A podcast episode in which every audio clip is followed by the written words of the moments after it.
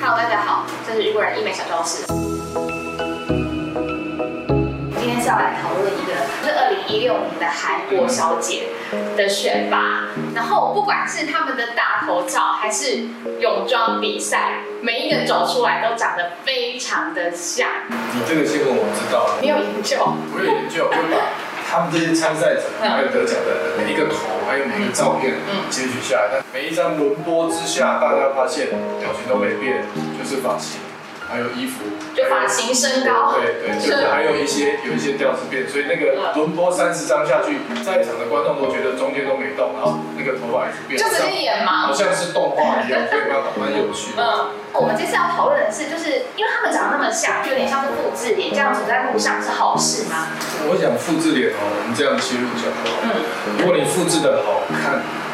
复制合法，嗯，所以我相信这些呃，如果参赛者真的都长得有八九分像，应该都是不同医生做的啦，所以表示每一个医生的审美观、专业上都差不多，所以才会大家殊途同归、不谋而合的做成接近一样，所以我们才会整形有一把尺叫做黄金比例。但是这个是缺点吗？如果你今天像这里三十个人，结果可能是在韩国。呃，好几千万人口里面就这些人，所以才选美嘛。对，这样不会在路上撞墙啊。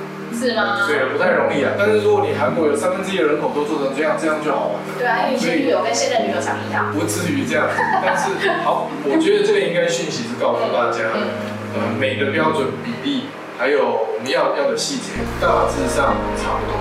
那至于。完全没有想法的人，你去找医生，医生大概给你一个呃，总要给你一个参考值的。嗯。可是老实说，呃，复制人，大家听到这三个字都不喜欢。对。为什么？因为我不要跟人家一样。对。对。那不要跟人家一样，我要我自己的特色。你说的黄金比例，就是例如说这样子就是黄金比例，这样子也是好看的黄金比例。对啊，那这样子每个黄金比例就长得很像啊。其实。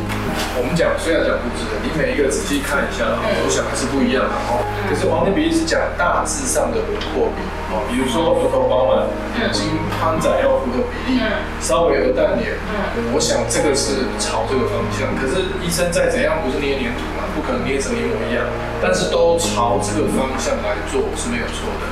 复制脸也不太用担心说医生把你弄到真的跟人家一样。但是，呃，它的比例上可以参考这个好的比例，因为这一定是好的，才会在参赛的里面，最后在决赛里面大家出头。那我们担心的是，你丧失个人特色，再来就是你想要做黄金比例，结果比例偏差掉。举个例子，就是说你的脸部中脸部是凹陷的，对，本身就凹，对，像月亮这样，对，就往内凹的厉害。可是黄金比例里面苹果肌是大的。那我就硬要把它弄得很大，对这个人来说，他这里既然凹进去，额头一定相对往前，所以他就会不太搭嘎。哦，这样子有点奇怪。对，所以他就会有一点整形脸跑出。他，我想一个医师的责任不是告诉你，不是你说黄金比例拿起来，我们就都就是要这样。那这样就不用咨询了嘛？嗯，就是每一个人就黄金比例，这个人黄金比例这个，当然要依据你的状况，对，你的组织适不适合，皮肉的弹性，要跟你做整体的讨论跟评估。只是一般人拿黄金比例来讨论，是因为很多人要整形，其实他只想变漂亮，但他不知道怎么跟医生谈，也不知道怎样的漂亮在他脸上的事，所以听到黄金比例朗朗上口，所以他就来说我要黄金比例。但我想医生的程度不应该只有黄金。韩国为什么做做成有人讲复制人脸？对，比例是高的，因为韩国他们能接受消补。正颚的这种手术的人比较多，哦，我们东方人台湾人一听到要消补就觉得，就怕就想啊，就觉得确实这个危险性大手术之类的，所以不太会接受到这样的程度之下，哦，你你可以做的程度当然稍微要打个八折，可是如果你敢接受。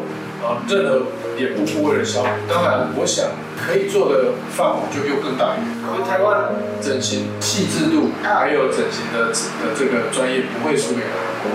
但是因为台湾人比较这样子，我可以理解。因为我去韩国的时候，我就是看到他们的脸都长得很像。可是台湾人其实他们，你会看得出他们还是稍微会有点微调，但是他们是有特色的。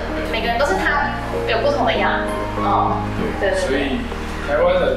做即使做整形哦，大家要求应该偏向自然，然后每个人有自己的特色，这样。嗯，就是台湾女性喜欢的。然后你看你的嫁人的五官有你的特色的漂亮这样子，我觉得大概会比较符合我们一般的我们国家的风情。